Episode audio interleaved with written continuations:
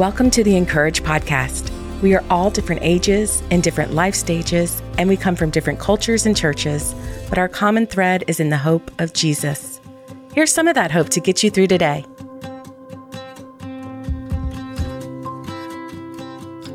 Today's article is written by Kathi Lipp and is titled The Two Words That Will Help You Stop Diminishing Your Dreams.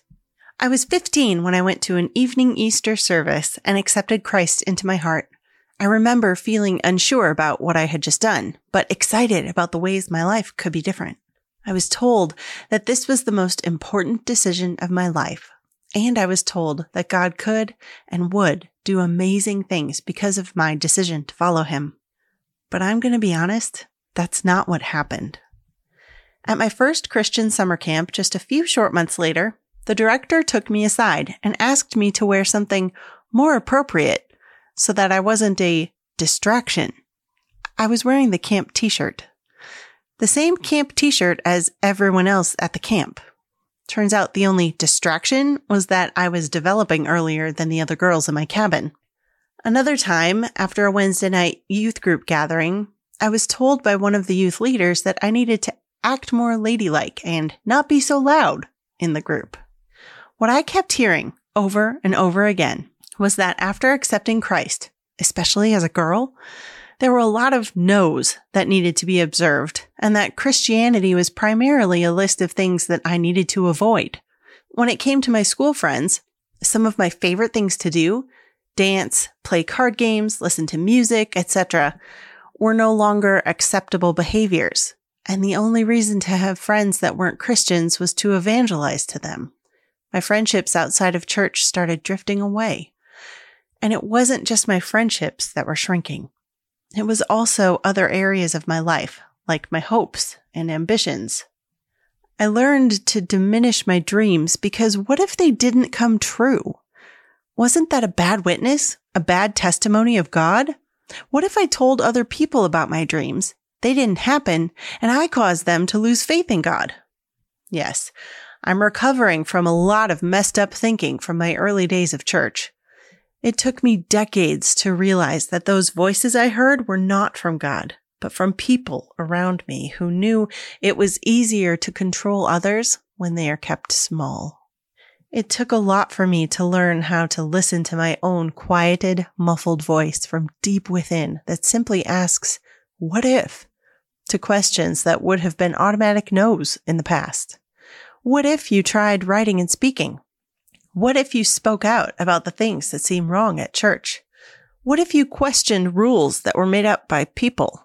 What if you regained some of that ambition that you abandoned in your 20s and 30s because it didn't work well for others in your life? What if you married a guy with two kids when you already had two kids? And most recently, what if you left the city, moved to the mountains, and started a whole new life? What our kids have lovingly called a midlife crisis, we now refer to as one of the best what ifs of our lives. Five years ago, we bought property in the Sierras for an Airbnb and writing retreats. We have now turned it into our writing retreat center slash full time residence, and it's been the best thing ever. But what if it hadn't worked out? What if we'd hated it up here in the mountains? Even in the hardest times, when what we'd hoped and dreamed for did not come to fruition, we could look back and often see God's hand in it all along. A loving God doesn't make our dreams smaller, but gives us the vision, creativity, support, and wisdom to make our lives bigger. If you're like me and your dreams have been muffled, you might have stopped saying, what if? But God puts a path in front of us and our goal has to be not to be distracted by everything that wants to divert our attention or change our course. Proverbs 4 25 through 27 says, Let your eyes look straight ahead, fix your gaze directly before you. Give careful thought to the paths for your feet, and be steadfast in all your ways. Do not turn to the right or the left. Keep your foot from evil. So here's what you need to know about learning to say, what if? Number one, it's okay to start small. Learning to ask what if questions can feel overwhelming. So don't start by asking a big, what if we move to the mountains question. Try a smaller what if, like, What if I took an online class to gain a skill that could help me get a new kind of job? What if I took a writing class to start on my memoir? What if I made a friend outside of the circle I have now? Number two, it's okay to dream about something big. You can begin to ask yourself questions like, what if I moved to a community that was away from what I know, but might be better for the life I want? What if I applied for a job that I want, but may not be 100% qualified for? What if I started dating again? When we decided to move to the mountains, it was one big decision supported by dozens of smaller decisions. We had talked about moving to the mountains a lot, but not until we retired. And then we started to ask ourselves, okay, would it be possible to make it happen sooner rather than later? We had to make a lot of small changes if we were going to make this really big change. We started looking for a church in the mountains and asking what the chances of my husband working remotely would be. We also had to determine if we'd be okay living all alone, just the two of us, without our social circles, coworkers, and even our adult kids in come over for dinner distance.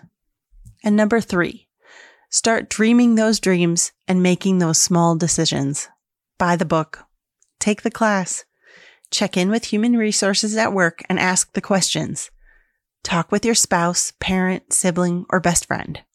Friend, look for ways to make your life bigger, to trust God more. Look for opportunities to fight against shrinking to make others comfortable. You don't have to downsize who you are because God has bigger things in store for you. To read more from our writers, visit incourage.me. Make sure to subscribe to the podcast so you don't miss a single episode, and find us everywhere on social at (in)courage.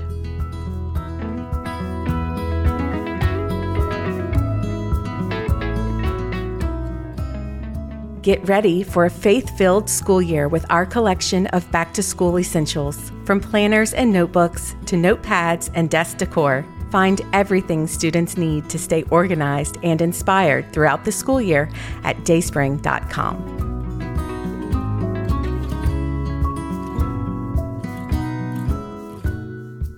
The (in)courage podcast is brought to you by Dayspring. For over 50 years, Dayspring has created quality cards, books, and gifts that help you live your faith.